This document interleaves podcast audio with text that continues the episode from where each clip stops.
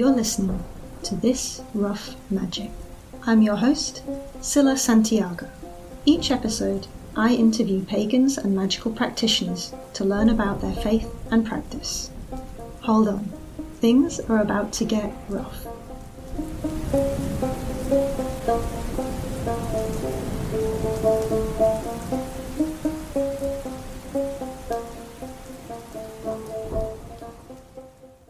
On today's episode, I talk to Graeme about good foundations for pagan practice, meditation, ritual, gods, and spirits.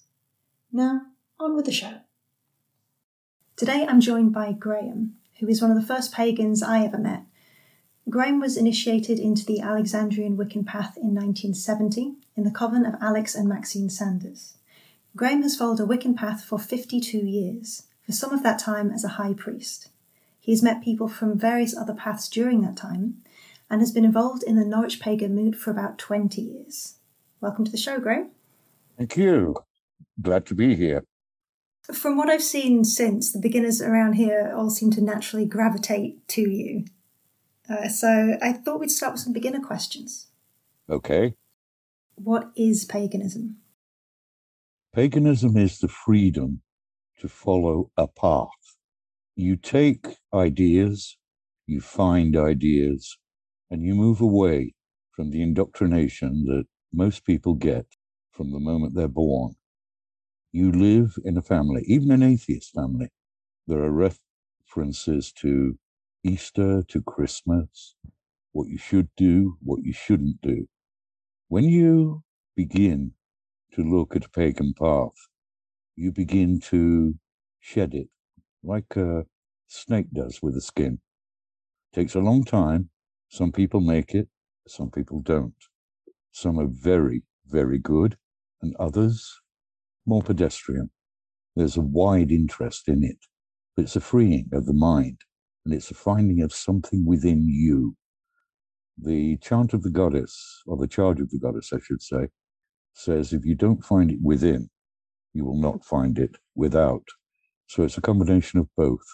It's freedom of mind and freedom to search and to be.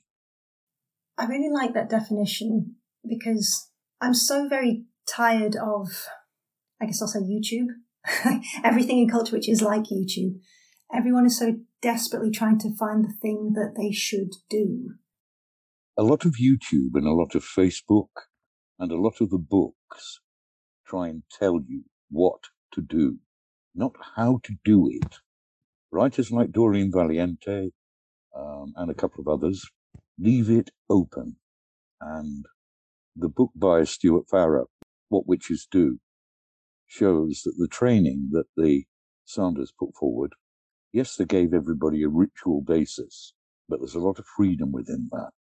And a lot of their training was personal development. And people miss that out in a lot of discussions on Wicca, especially Americans. Today we're inaugurating a grand tradition of uh, alienating ninety percent of the audience. So keep going. I will, at some point, if you wish, do a sort of amelioration of that. But they take the Book of Shadows as Christians take the Bible. The Book of Shadows is a guide. It is not absolute word. And what they call British traditional Wicca in America, including the Church of Wicca, which may have been put together to avoid taxes, is not a direct interpretation of that. It's only an opinion. So as much as I like the definition, the position it puts me in if I decide to commit to that is, what then do I actually do? If it's something I need to find within myself and something to discover, how then do I start? So my next question then is, how should one begin? Uh, it depends what you can find. Moots exist all over the country, and moots are usually made up of druids, heathens, solitaries, even um, ceremonial magicians, and Wiccans, and traditional witches. Which, which is which is usually a question that you've got to ask. Contact with a moot is good. To rely simply on what's happening on YouTube or on Facebook, or even on some of the courses that are that are put forward, Druidry is perhaps different, because Druidry is both online and has weekend camps and summer camps where people can actually meet. They can actually see what a grove is, which is a Druid group. Covens for Wicca, certainly Alexandrian and Gardnerian, are not that easy to find. Unfortunately, what was supposed to happen in the early seventies didn't really take place.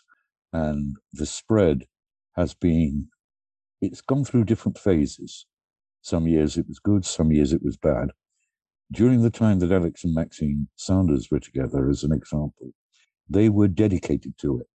Few people can actually dedicate themselves to Wicca or to Druidry.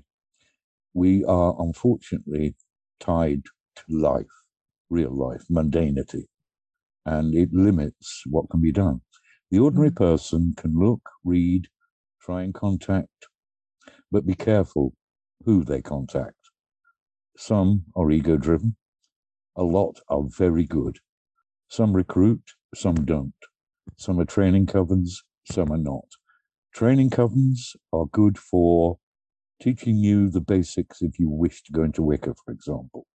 The circle, the ritual, which you can use both alone and as a member of a coven. Druidry, the same.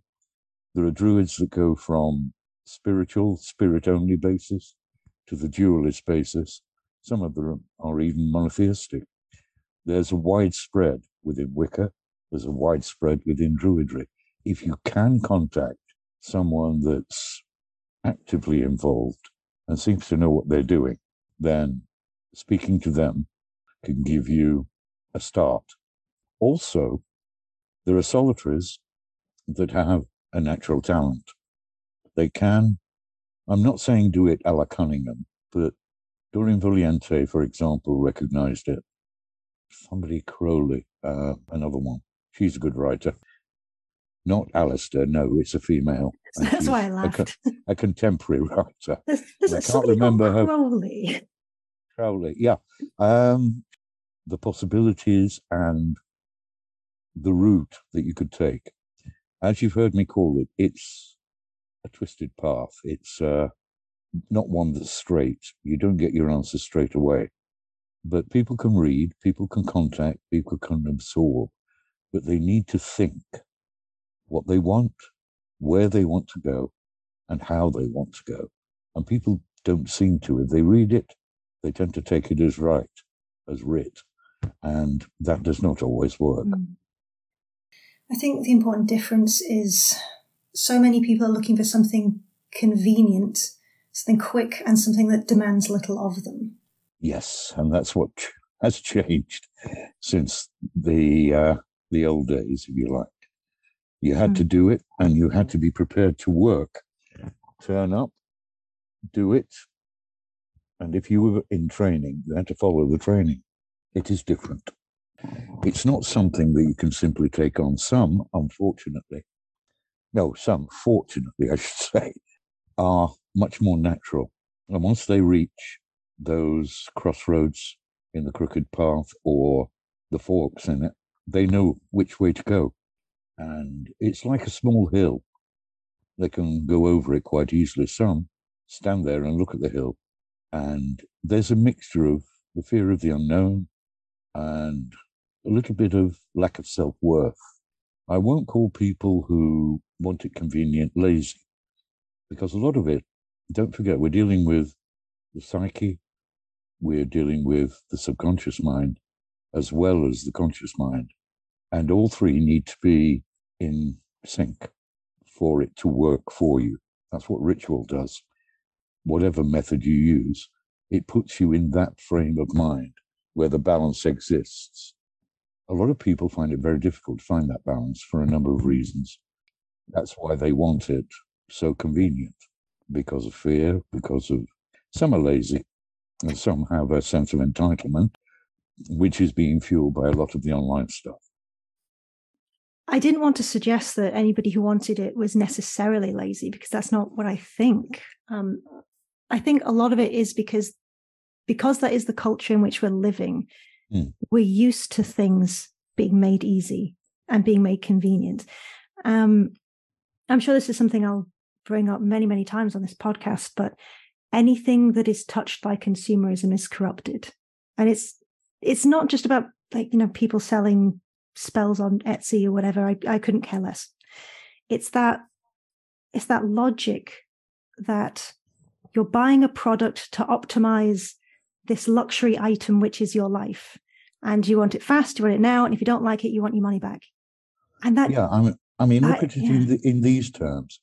You go onto eBay and you can be sold a kit which contains herbs, which contains incense, and everything you need for that spell. Now, you have to actually go out and buy the separate materials and put those together to prepare for a ritual. That's what I meant as part of being going towards it. It concentrates your mind. Why are you doing it?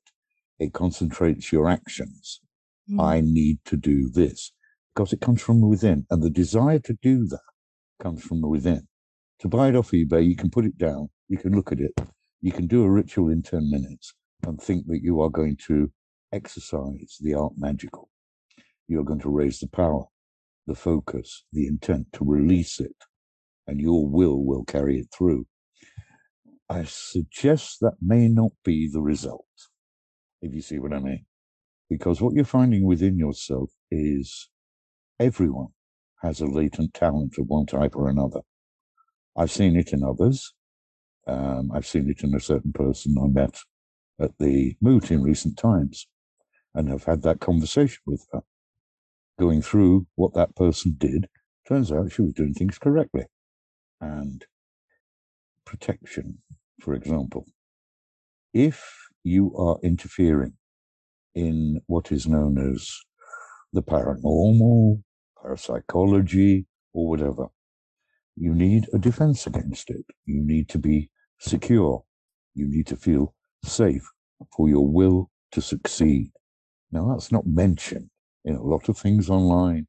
It's not mentioned in a lot of the spell books that are shown. Even Cunningham doesn't go into that a great deal. And yet those in the past, if you go back to the twenties, thirties, protection, the Golden Dawn, protection, the Society of Light, all of the organization, protection was needed. You don't know what you're interfering with. You don't know what you'll come up against. When you open yourself, you make yourself vulnerable, whether people like this or like it not. Even someone that's been practicing for a long time can suffer from vulnerability, because things get through, because things are not protected against. And they want to proceed into a world where the elements are, where elementals are, where there are guardians, where there are ancestors who may or may not like being prodded, who may or may not like you being close to a person or a body that they're associated with. Now, do they teach you how to deal with any reaction that may come back? No, they don't. They only teach you how to do. That mm. is, I think, one of the greatest dangers. Training, self-training, or group training in the ones that I've mentioned will give you the basics. And that's something that's missing. The sense of entitlement seems to push that aside. Some mm. of the authors seem to think that you don't need it. Are they practitioners? Probably not. They're writing. They're not doing. And it's very easy to write. It's not very easy to do. And that's the difference between the two. I mm. hope that makes sense. No, it does, absolutely. I think the protection is, it's part of that set of skills that is your spiritual growth. And that's the thing that's just not there in, you know, a spell, a spell sachet on Etsy, or, you know, in a, you know, the Teenage Witch's one thousand and one Spells, or, or whatever it is. They don't teach you to develop yourself in a spiritual way, to develop your will, to develop your, like, innate ability in any way. And I think you're right to say that protection is the most pressing one, but also it's selling people spirituality when in fact you're ending up with a spiritual desert. I, I remember I was I, I was listening to a podcast because in researching for this podcast, I was trying to see what the, the other podcasts out there were like. And I was listening to this interview with this woman who described herself as a secular witch. And I was like, okay, fair enough. And so she's saying, you know, sometimes I use herbs and candles, I call on gods. And I went, whoa, whoa, wait. Secular witch calling on gods. So are they at the same, like, station as candles then? And it was just so cynical and empty. It's like an atheist witch. Now, if you don't follow deities and only use spirits, that is towards the animistic, shamanistic. That can be done, but it's got to be done in the same way. The other thing, I think, is the build-up. How do you concentrate? How do you focus? How do you show intent? Now, how many of those spell books will take you through the steps you need to reach, to reach that level of will to make the alleged spell succeed or possibly succeed? I remember when I first started, I, well, I say I've started recently. I recently, I've come back to it. I tried with paganism many years ago and it was very chaotic and I had no one to guide me and it was very difficult. Not one of my spells ever worked. And when I restarted recently, in the beginning they didn't work. And then slowly, slowly, they suddenly started to work. And the difference was, I think, I'd started to develop faith and I'd started to develop will. Correct. Do what thou wilt is the whole of the law. Love is the law. Love under will. Now, love doesn't just encompass people, people, or family. It encompasses everything. And people need to look at the meaning of words. It's very simple, but will is the content of that. Will is developing yourself. The only way they will become productive, as you are, or as, as you are becoming, and you use that will, that word. And in a way, it is a key, because it's overcoming and recognizing. Those are the two things. The thing with will is, this is another thing I'm probably going to say again and again and again, is that the words you use, the terms you use are really important because each word unpacks an enormous amount of meaning and there's a huge difference between the words. I think will, that thing that is so important, gets misconstrued into that thing people call intention. Oh, you must have intention for a spell. Intention is the most important thing. Well, yeah, you need to know what you want out of it and be focused on it. But it's like they've taken will and stripped out of it anything that's deep. And is that, that actually means something? They stripped out the context of it because will actually means doing. It actually means your being is behind it. You've tuned yourself to the level where you know you can succeed. The mm-hmm. art magical is the manipulation by will of the mundane to alter certain forms or certain things within reality. That's the definition I heard anyway. And if you take that as a given, as I said, if they don't find it within them, they won't find it without, and they won't succeed in yeah. doing things without, without getting the will within. They've got to look in and mm-hmm. find that that's there. The talent's there. And once they get hold of that, they can follow a direction.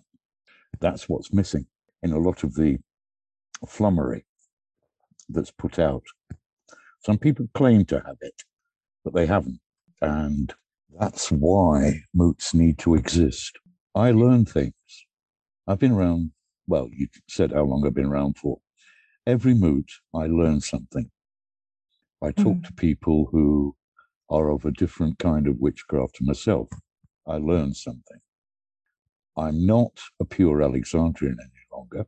I've tried other methods, and my personal um, form of practice, which I won't go into, is different to if I was high priest in a group, or if I was initiating people, or if I was just in a general group. You evolve, and that is, I think, the key. We evolve from what we were. It should be about growth rather than just, I'm doing this spell because I want this thing. Like, it's it's fine if you want a thing, but there has to be something else, surely. You're right. That is one thing I find missing in a number of people. My talents have been mixed. I've alluded to some of them. Um, I found that as I get older, I'm more empathic, which is also a slight problem because I'm having to use will to control that. Even after fifty-odd years, you have to apply your will to any evolution of yourself. I'm a reasonable ritualist. I've been involved in every stage of Wiccan ritual and a number of others in different ways. Been at a number of sacred sites. And you can grow within that. But if you see and feel something growing, even after such a long time, prior to that, it was intermittent, far more intermittent, on the hunch level. And people should take notice of that, what they naturally feel about something. That's also part of the growth. The more they look at it, the more they take notice of it, the more it will grow. And people don't. They have a tendency to dismiss without looking. Self-awareness is a very strong element in personal growth. You have to know what's coming from you so that you can know where you're going. And I think the other half of that is discernment. It's one thing to have this inner, you know, intuition, but if you can't discern what's useful or, or what's or what's good, like, you end up believing anything. More or less, yes, that's where self-awareness and self-development come in. Self-development's the exercise. Self-awareness is, if you like, the payoff. And one thing I have noticed about, well, fifty-two years, that's two generations, is a growth of lack of self-worth. You see it in Facebook posts and memes. You see it in quotes from Instagram. You see it in, I see it in both my offspring. One of whom's forty, one of whom's in his twenties. I suppose I was more arrogant in those days, but I was also more aware. And I try not to apply the same rules that I follow to them, successfully, thankfully, most of the time.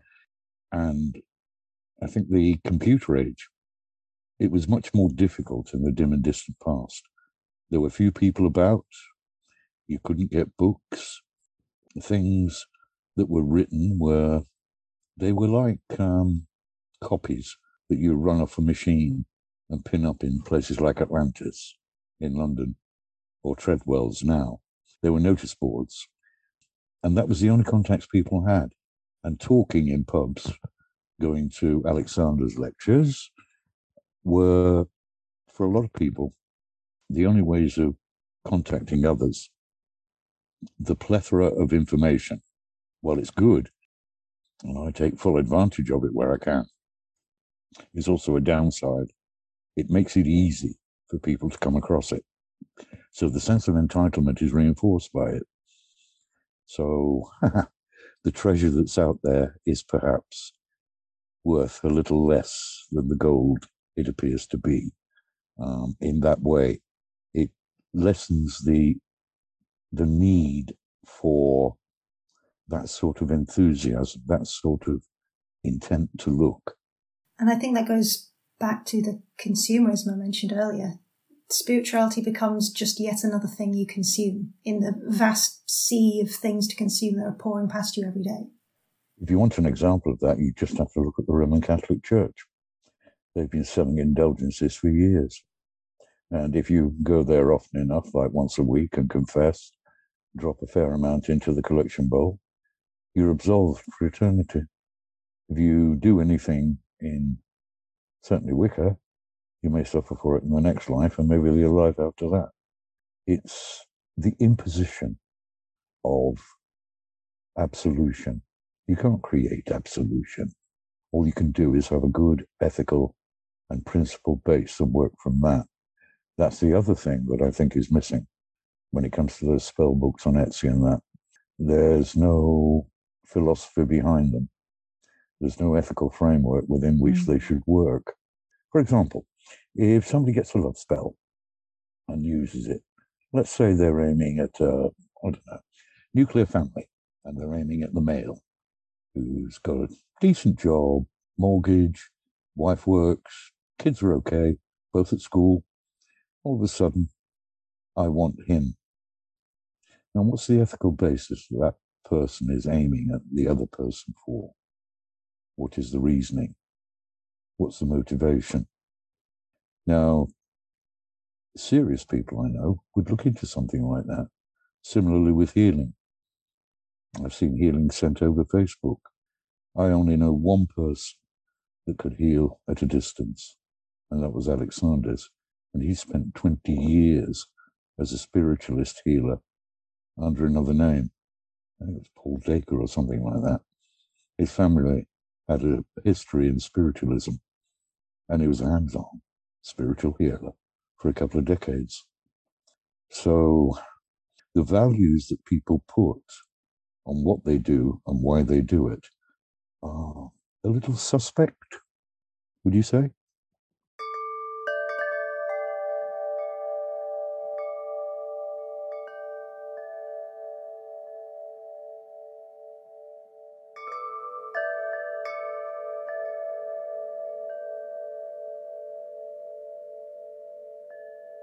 So you mentioned earlier shamanism and how that's, from what I understood, what you said is like a paganism without gods necessarily. It is. It's one that recognizes the spirits of land, water, air. Also, it's possibly one of the ones that would promote out-of-body astral travel. The position of the shaman in the cultures we know today, be it the Sami, be it Siberia, be it South America, are similar to the ones we know from the past. They were within a community, usually the contact of the gods, or God, or whatever. They were the healers. Um, they were treated with a great deal of respect, the Native Americans, Africa, wherever. I've read some writings from Uh, Native Americans and some from Africa, and the so-called witch doctors. They were the links between a society and its ancestors and its gods. But as healers and as historians, they would keep the history of their tribe, community, nation, whichever it happened to be. And shamanism as it's practiced is much wider. They allegedly can shapeshift, which means that they can take animals uh, or birds or almost any creature and enter the minds of those creatures. They can be as a wolf, an eagle, hawk, whatever. And they can understand the natural world far better than anyone else. And it's to the natural world that they appear to be tied. It's the spirits and the ancestors, not necessarily a god. Shamanism seems to have fallen into two areas.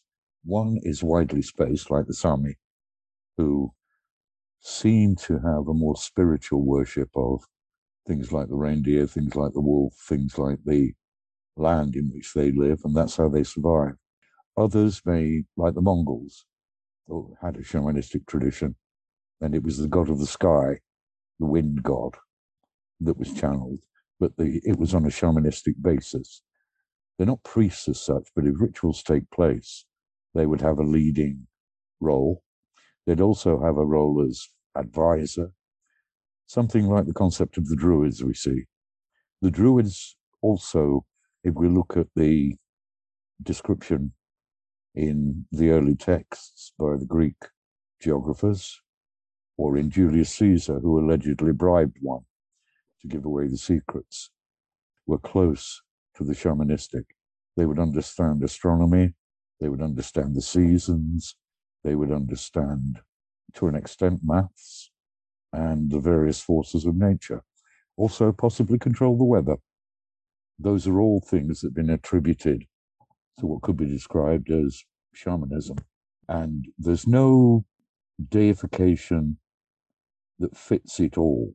But shamanism seems to have operated in the same sort of way in a number of different societies, really in the Amazon jungle, on the steppes, with the Mongols, to the far north with the Sami, or Saxon to a certain degree, um, and some of the um, pagans that were wiped out in the Baltic states, Latvia, uh, Lithuania, Estonia, that were wiped out by the Northern Crusade.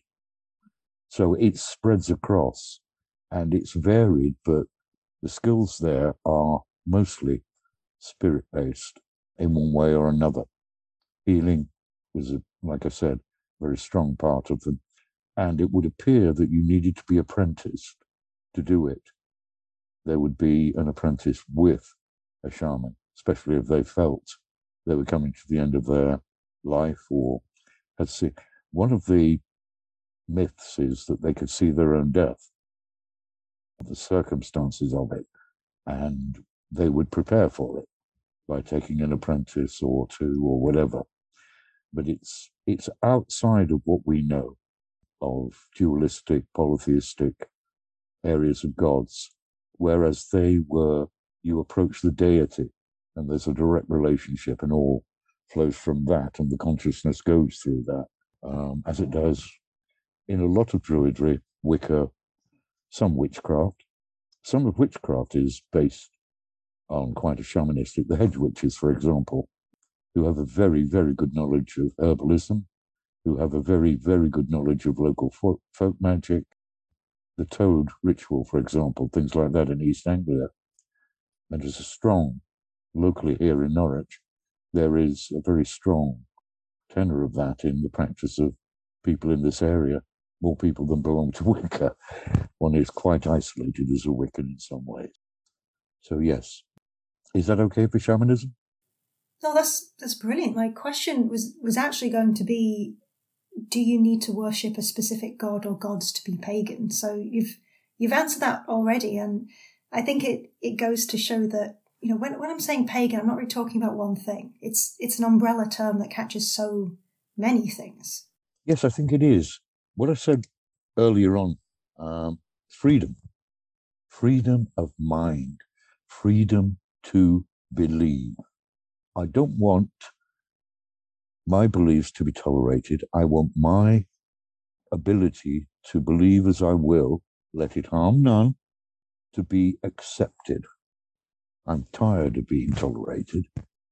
I would stand up in front of the synod of whatever it is, Lambeth or Canterbury or whatever, and try and reclaim the word witch, for example, and see how many walked out. That would be interesting. But I think we need to follow who we are. Tired of being told who I am. Too many people in this society want to tell you who you are. And most of them know absolutely, well, you can imagine what I'm going to say there. No knowledge whatsoever. And that's the most diplomatic way I can put it. There are six other descriptions of that, but um, I'm not using them for a podcast. They don't know what's in a person's mind, and they certainly don't know what's in a person's soul and is yet to emerge. And too many people make that judgment, book and cover. And what we are trying to do as pagans is free ourselves from that. Not just the indoctrination that I described, in every home you're made aware of, role model, told what to do, told how to feel about. We're putting that aside. That, unfortunately, is one of the dangers, because when we walk away from it, we walk away from a comfort zone, as they call it today. That also holds people back, that fear. And it can be quite a strong thing to break from what your parents told you, what your school told you, what your friends believe, and it takes will to get beyond that stage. It's not a damn and seeing conversion. Well, it is for some lucky people, uh, but not others. Other people have to work at it. And that, I think, under, underlies what we were talking about earlier. People find that difficult. And for a lot of people, that's too difficult. So they mm-hmm. accept the convenient. And I think there's anxiety in it as well, because the real work of that, I think, is private. So I, I value like what happens inside me, like privately, so so much. I don't feel like I need to tell the world I am this, I believe this. I think in our culture we overvalue presenting that. We're in such a rush to show everyone what we are inside that we don't actually spend that much time developing that inside. And for me, that's that figuring it out, that going it, you know, on your own and being yourself is is such an internal thing, which I think is uncomfortable for a lot of people, being alone with it. It is. I think that's why the online stuff has been so successful. It seems to be inclusive, but it's not. I'm quite a private person, and despite what people may think, I'm quite shy as well. Me too. We're very similar. Like I, I love, I love people, but I'm, I'm not a, um, I'm not in it for attention. I don't like attention. Oh gosh, no. I've been in various areas where I've needed to make public statements, and I can do it. Um, sometimes quite brilliant speeches. Sometimes I make an absolute fool of myself. But that's the other side. Dealing with that is not easy. Sometimes you have periods where the Catholics call it being lapsed, where you still believe, but you're inactive. Now, this can be caused by life itself, life events, or you can reach a crisis. Sometimes you reach a crisis that you don't think you can handle. That's the difficult bit, because you have to find something within you mm. to eventually overcome that. And doing things alone can leave you in that trap. I think that's why moots are um, so important. They're a safe space. And I've heard things at moots that I believe that people would not say to members of their own family. And sometimes you do need to express something to get an echo back, to get a confirmation that there are people out there. I used to call a syndrome of mine the why me syndrome. And it means, why am I? Why me? Why is this happening to me? Why am I here? Etc. And it goes back to the lack of self-worth. I think you have to build up within yourself that level of will that will at least take you part of the way through the difficult areas. And you're lucky in that respect. I think you've got more of an idea of where you want to go than a number of people I've seen. Yes, I know the the feeling of, I am a solitary now. I chose to give up my role in the priesthood for various reasons. And I became a seeker. And I've covered a lot of sacred sites. Thankfully, I've been able to travel from Egypt to Greece, to Italy, to Malta, to France, to New Zealand, because you feel each of these as you walk through them. You go in the footsteps of those that have gone before. And what you can learn in that is quite stunning. It's like all the sites that exist in Britain. Each one of them has a different effect or flavour. Mm-hmm. When there are four thousand people at Stonehenge, it's not quite the same. Long ago, I was able to walk amongst those stones before all this lot started. And it was quite a feeling. Avebury, Woodhenge, the Royal Rites, et cetera, et cetera. You know, anywhere you go, you celebrate a ritual at one.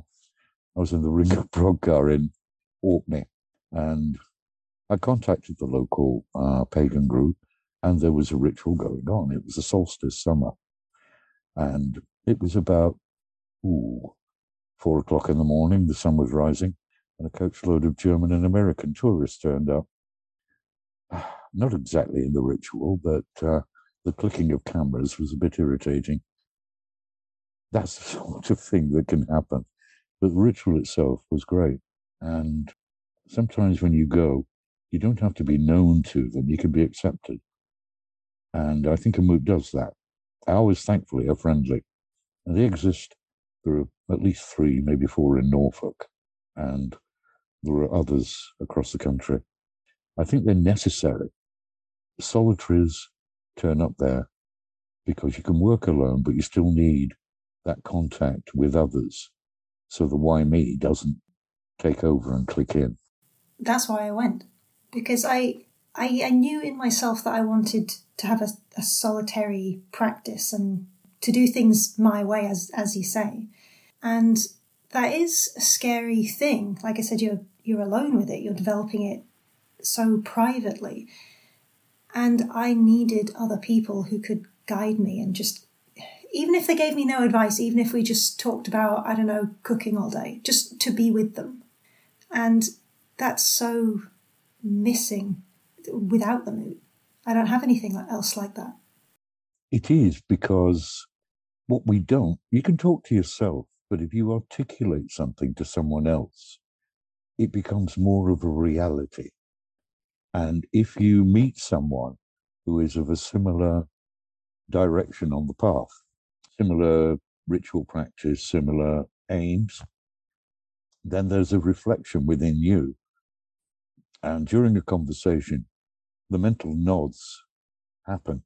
Ah, maybe doing that right. Ah, maybe I'm looking at that right. Or there's an oh shit moment when you think, oh, I'm doing that wrong. Might try that. And it's that interchange. The internet and Instagram are all very well, but they cannot give you that unless you put about a thousand words on it, which I don't think they're likely to do. And people don't read them anyway. Conversation is more than just the words.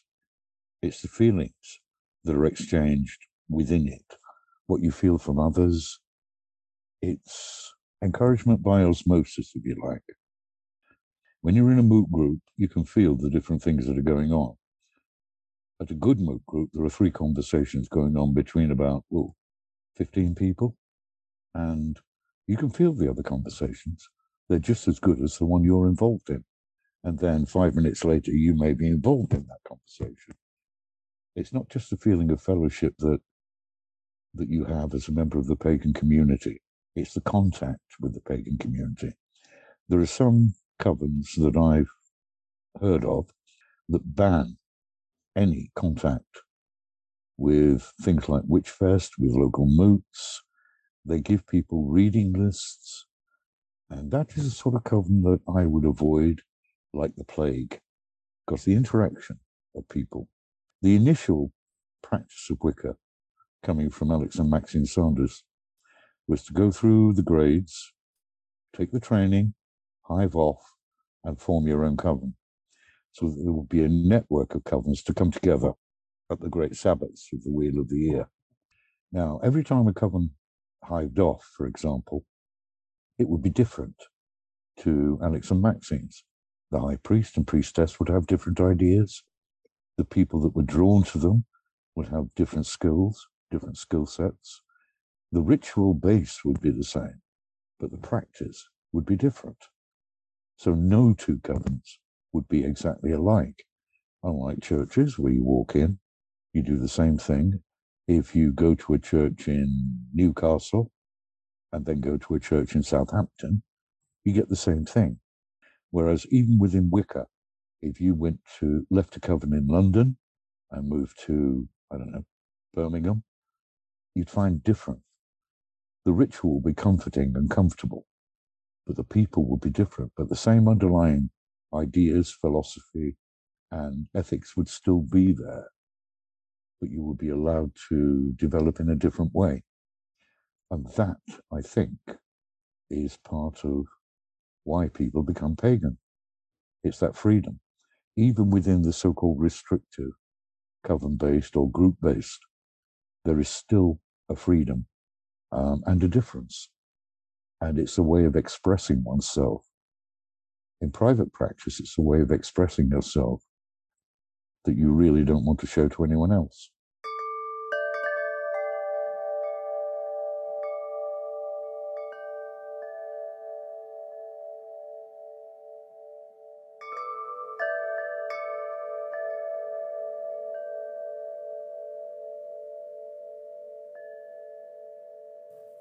Can I ask you a practical question about something completely different?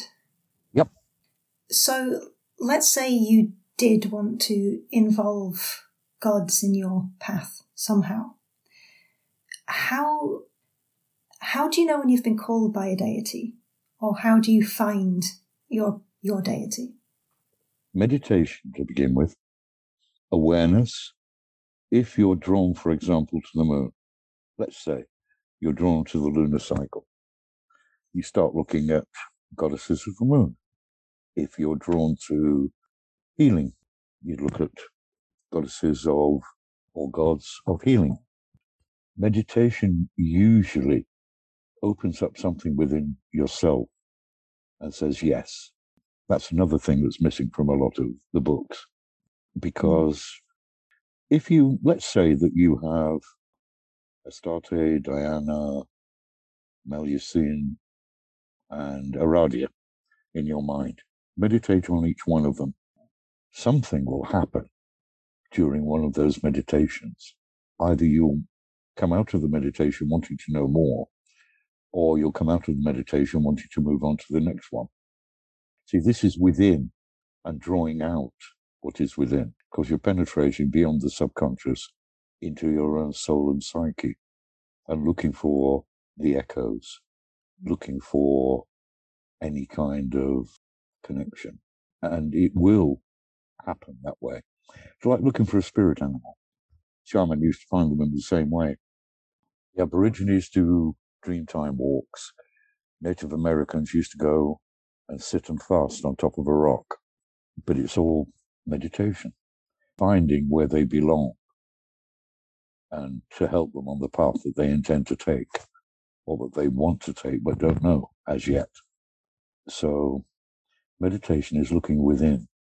Mm. And once you reveal what is within, and those echoes, those, it may not be a connection, it may just be a voice, it may be a whisper, but then you know a bit more.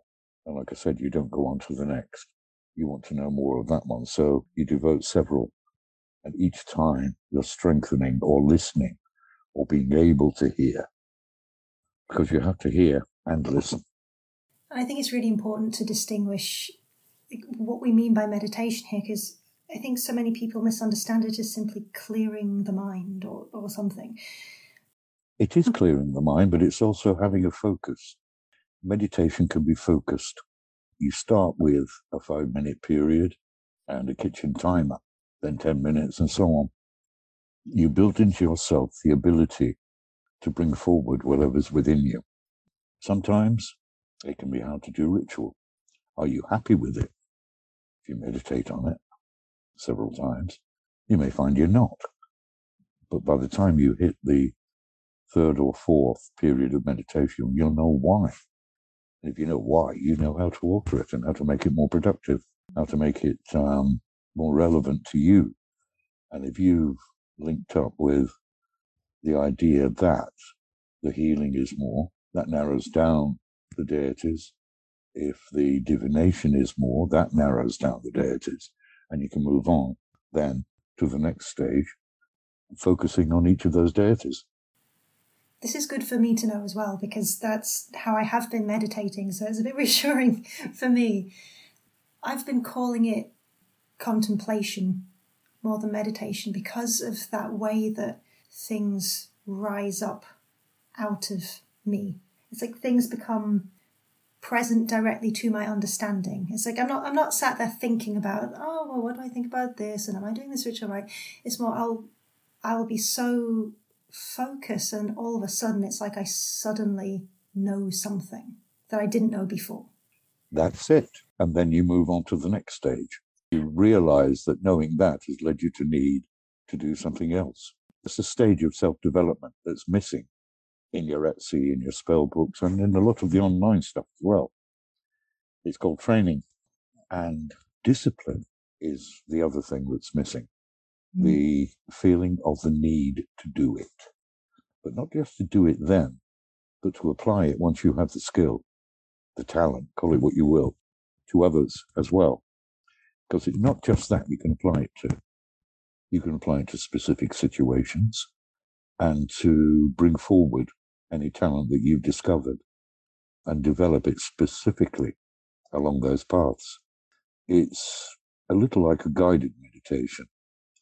And the guided meditation, if you want to do one, you can script for yourself, where you can imagine, let's say, a walk through a small range of hills into a small forest, and you discover something in the forest or in a cave or in a tree or whatever. And you can see if there's actually something there that connects with you or that you can contact.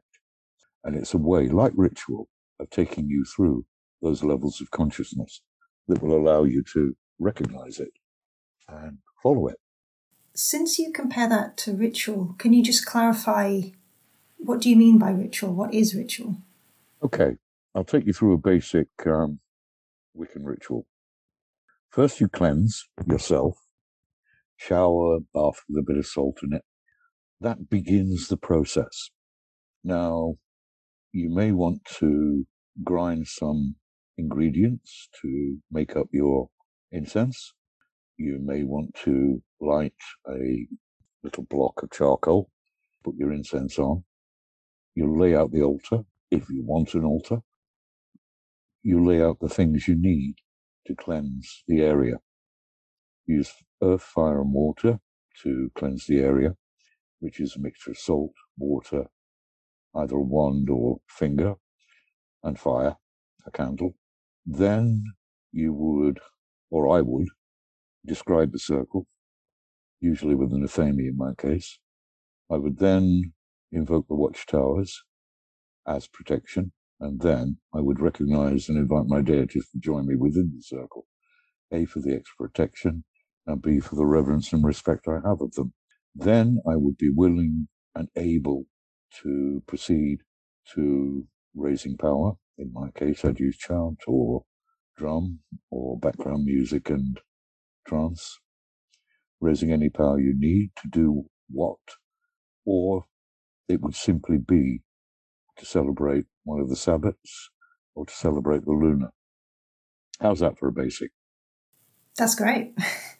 Thank you. It's very simple and very straightforward. Hmm. You don't need an athame, people say. Um, you can trace it yourself. But um, as I got my athame fifty-odd years ago, and I'm still using the same one, unlike some people, I haven't bought six since I started. Not a collector. It was consecrated by Alex and Maxine, and uh, it's quite a treasured possession. I've still got my copy of the original handwritten Book of Shadows from his book, and those are about the only things I've got left from those days. Mm. Unfortunately, in moving from Wales to uh, East Anglia, there were three or four of us coming from the college to U E A, and we hired an idiot to bring the stuff over.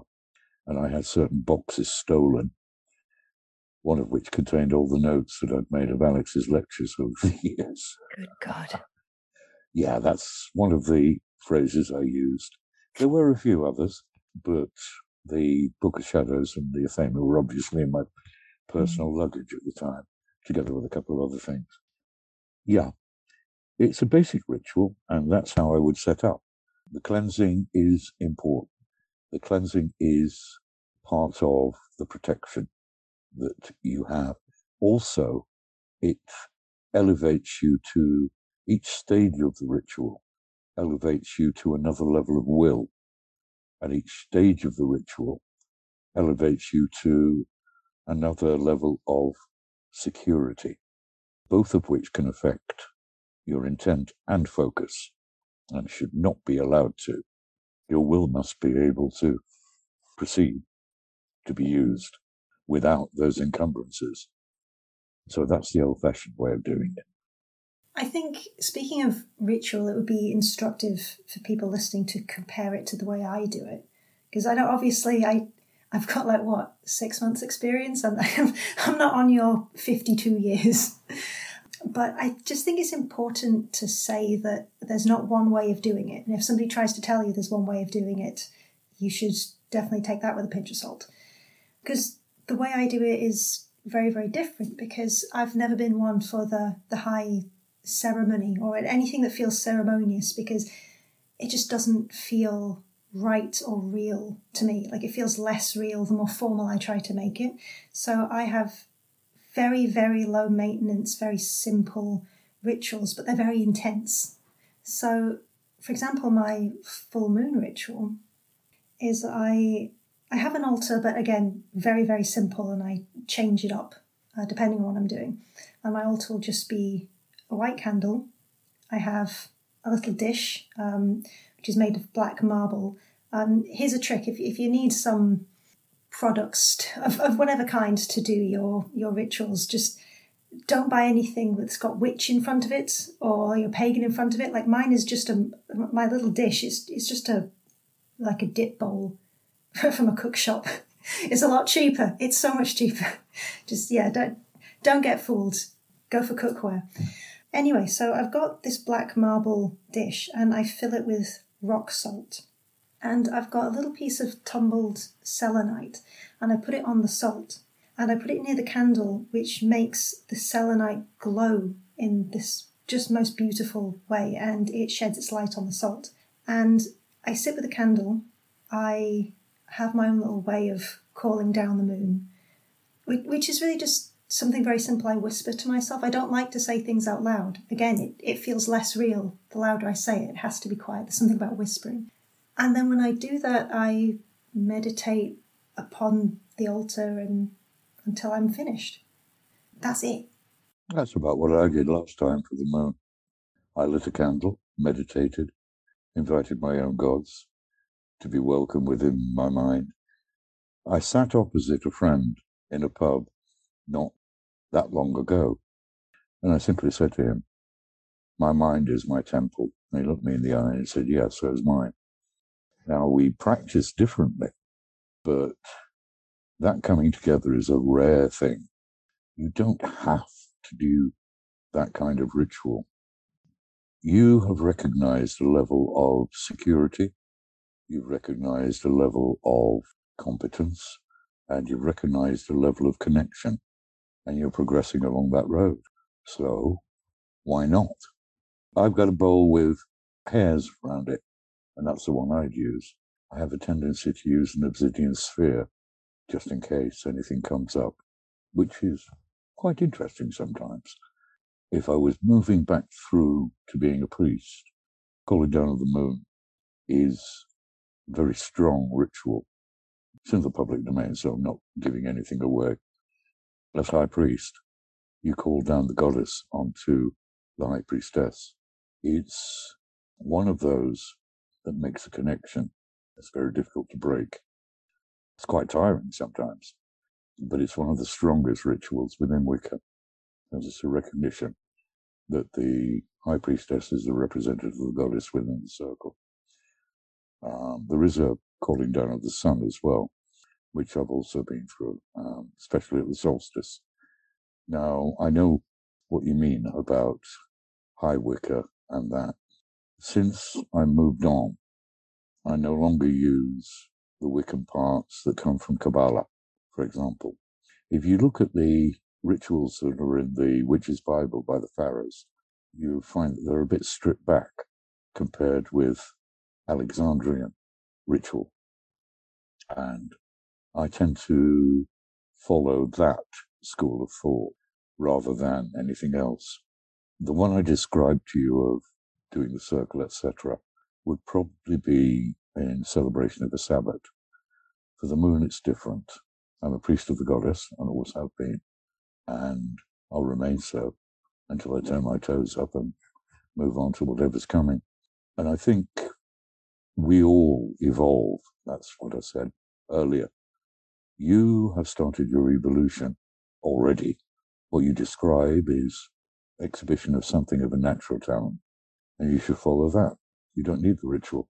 Or what's within you is something a little more straightforward but it's as effective. And you don't have to use the same ritual. If you can establish that connection, and you can establish that degree of security and balance, then you should follow it. And I think it's as simple as that. When I said Alex recognized natural ability, he did. And he wanted people within Wicca with that natural ability. I'm not sure, with hindsight, I entirely agree.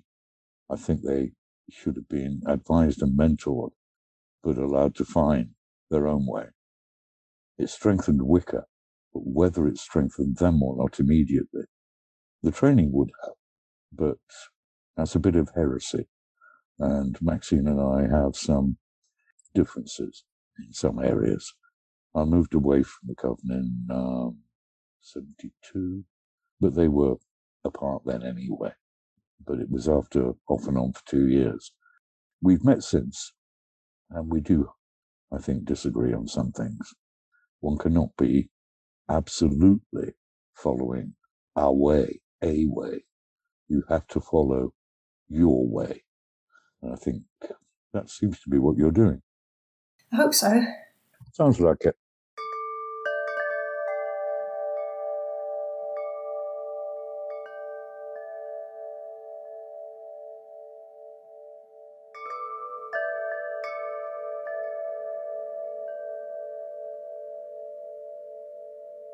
So let's say you feel you're drawn to a god and you've decided upon which one you're going to approach.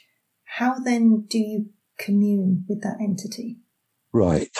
You open yourself is the easiest answer.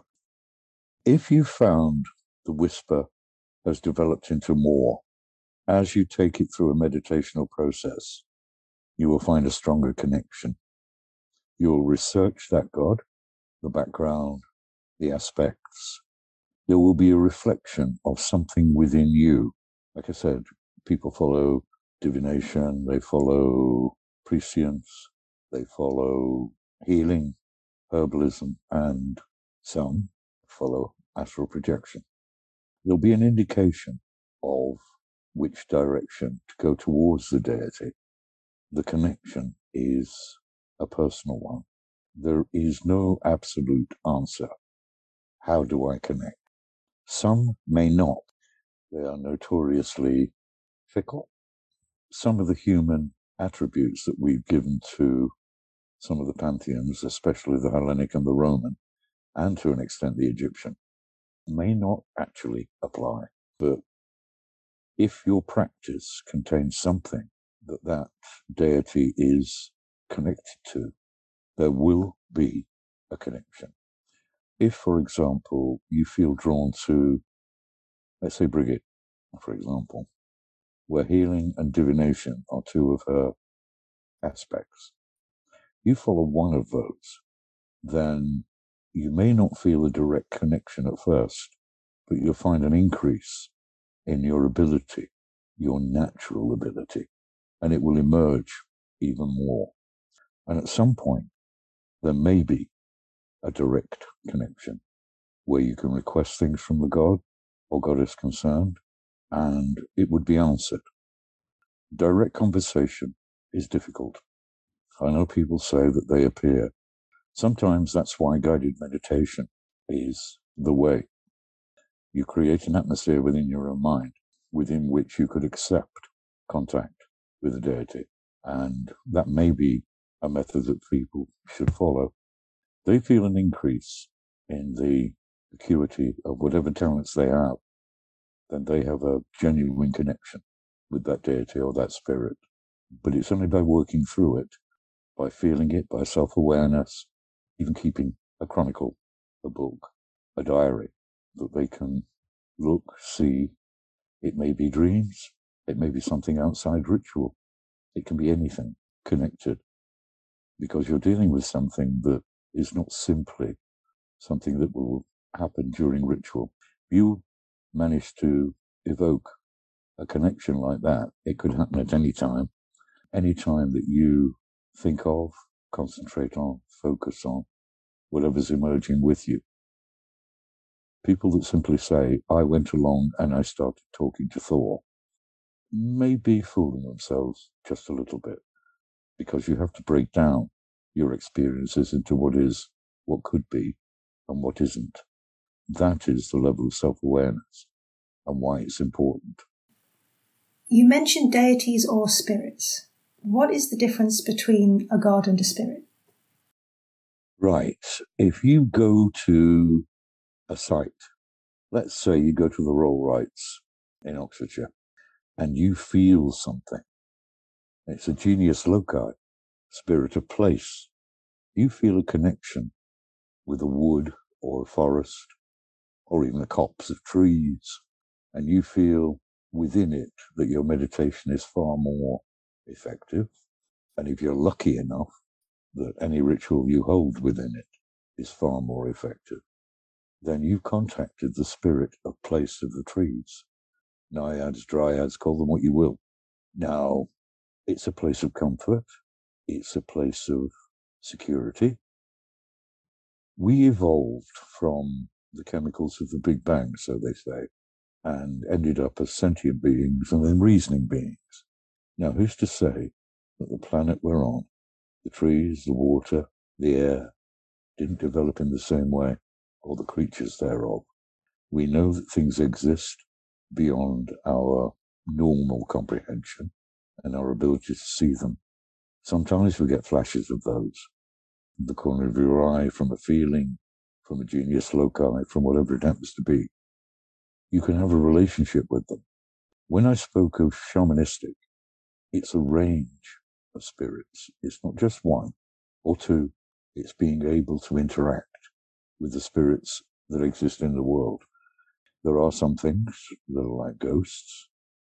Um, that manifestation can be a little disturbing on occasion, but they exist. It's memory, it's ancestors, it's a host of things. Even a pantheon may only have ten gods or goddesses in it, but the spirits are spread across, across nature, air, fire, water, place, buildings. To work with all of them, you would probably live to need, be about two hundred, and then still have a lot of work to do.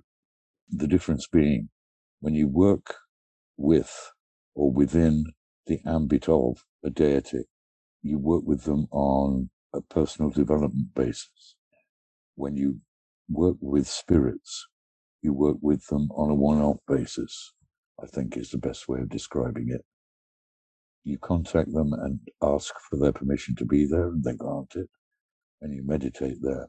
You may meditate there two dozen times, but if you're in contact with a deity, you'll be using that connection two hundred times, three hundred times, four hundred times, each time you wish to do your ritual. So I'm not decrying spirits, but they're not of the same strength or stature of the help you may get from a mm. specific deity. Also, deities have been worshipped often for a couple of thousand years.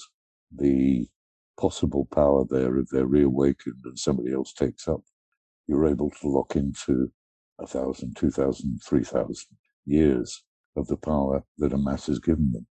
The use of a site may only be, well, Stonehenge, four hundred years. It's a small amount compared with the other.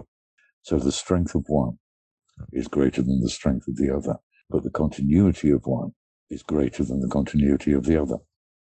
So it's a balance, as within a lot of things within paganism. It's a trade-off, if you see what I mean. I do. And that would help you to notice, let's say you started developing some sort of relationship with, you know, a spiritual entity, that would help you notice whether you were dealing with a deity or, or a spirit. That constance. Yeah. Mm. There are some playful deities that may try and piss you off, but yeah, look at the northern pantheon. You've got Loki, and you also have Odin, who wasn't always, according to the sagas, as straight as he should have been. So yeah, you, you may deal with playful or um, otherwise deities. That's why you have to be focused and um, a little wary as to what the contact is and what you're asking.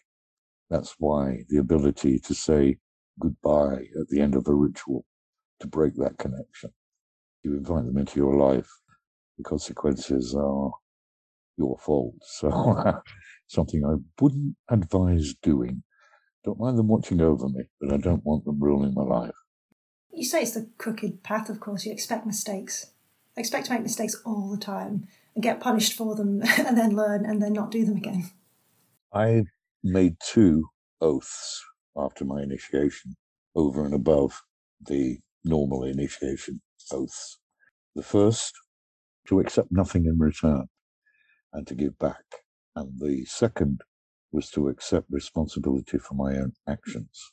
Now, for what we've spoken of Etsy and Cunningham and Llewellyn, the idea that people should take responsibility for their own actions, be it buying a spell book, be it conducting ritual, be it slagging people off for their unfortunate beliefs, should not take place, because everyone should look in a mirror. What is it? Judge? Judge not, lest ye be judged. Yeah, I mean, that's a good Christian concept, good pagan concept as well. Good concept, just hands down. But it falls into that, and um, I'm a little tired of some of them. We used to call it bitchcraft long ago, and I've no place for it. There are people I dislike, but I dislike them, if you pardon the expression, because they're twats, not because of them being shamanistic or druid or heathen or a satyr or whatever. One thing that I found a long time ago is to support anyone's right to believe, but also hold in reserve the right to be a reasonable critique of practice. And that's what I've tried to keep to. I just wish that a few others would keep to that, or at least try. And it's something I found chastening, I suppose, over the, over the years. The growth of the internet has meant, and I've seen some of the other forums, and uh, some of them are quite disturbing. Others oh, make you want to give up. But yeah, again, underlying ethics and philosophy. Well, it's one of the reasons I wanted to make this podcast is because I feel so keenly the dearth of that. And I'm hoping that through these conversations we could bring more ethics, more philosophy into what we're doing. I cannot stand orthodox fundamentalists. There is a time at the beginning when you need the security of a framework. But once you develop to a certain level, that framework should become a guide, not a prison. I'm a member of the Pagan Federation as well, and that's one of their mantras. Just let us believe. As I said earlier, that's all I want. I don't want to be tolerated. I want to be accepted. But I also want the same for every other person that treads a pagan path. I don't care what they are. I might criticize here and there, but then again, it's a free world. Well, at least here, anyway. I'm I'm fully expecting plenty of people to turn off the podcast the second I start going off about consumerism and Etsy. But they can do that if they want. That's not what they want. I'm not going to, you know, I can't force them to listen to it. But for the people who feel that they want to hear something different or feel that there's there's something missing and they want something more, I hope that this podcast is going to go some way to give it to them. I would entirely agree with that. Consumerism is advertising telling us what we need, not asking us what we need. And we should be asking ourselves, what do we need? It's also something that encourages you to think only about what you can get and not about what you can give. And I want this to be about what you can give. Wherever I've lived, I've had the urge to give back. Sometimes this has been in the way of working with charitable organizations. Sometimes it's been taking office, sometimes public office, and doing things that help the environment or help people. In my professional career, I defended people. I think if you believe in this world, you've had a lot from it. We have enough entitlements, and people forget the obligations just within society. I think as pagans, we have more obligation because we should be thinking of things in a wider context. But that's only a personal view. I happen to agree with that personal view. Good, thank you. Thank you very much for coming on the show, Graeme. You're more than welcome. blessed be.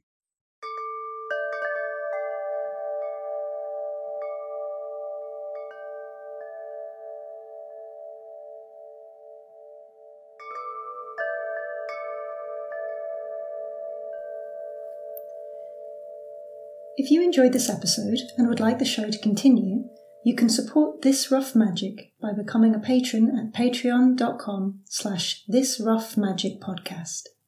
For three dollars a month, subscribers gain access to my private Discord community, where you can talk with me, my guests, and other listeners of the show. Or you can give a one-time donation at Ko-fi, that's K O F I, slash this rough magic dot com. Please subscribe to this podcast and leave a five-star rating wherever you get your podcasts. This helps new listeners find the show. This show would not be possible without your kind support. Thank you. Today's poem is from Hymn to Proserpine by Algernon Charles Swinburne. Goddess and maiden and queen, be near me now and befriend. O daughter of earth, of my mother, her crown and blossom of birth, I am also I also, thy brother, I go as I came unto earth, in the night where thine eyes are as moons are in heaven, the night where thou art, where the silence is more than all tunes, where sleep overflows the heart, where the poppies are sweet as the rose in our world, and the red rose is white, and the wind falls faint as it blows with the fume of the flowers of the night, and the murmur of spirits that sleep in the shadow of gods from afar, grows dim in thine ears, and deep as the deep, dim soul of a star. In the sweet low light of thy face, under heavens untrod by the sun, let my soul with their souls find place, and forget what is done and undone. Thou art more than the gods who number the days of our temporal breath, for these give labour and slumber, but thou, Proserpina, death. Therefore, now at thy feet I abide for a season in silence. I know I shall die as my fathers died, and sleep as they sleep, even so. For the glass of the years is brittle wherein we gaze for a span. A little soul for a little bears up this corpse which is man. So long I endure, no longer, and laugh not again, neither weep. For there is no God found stronger than death, and death is asleep.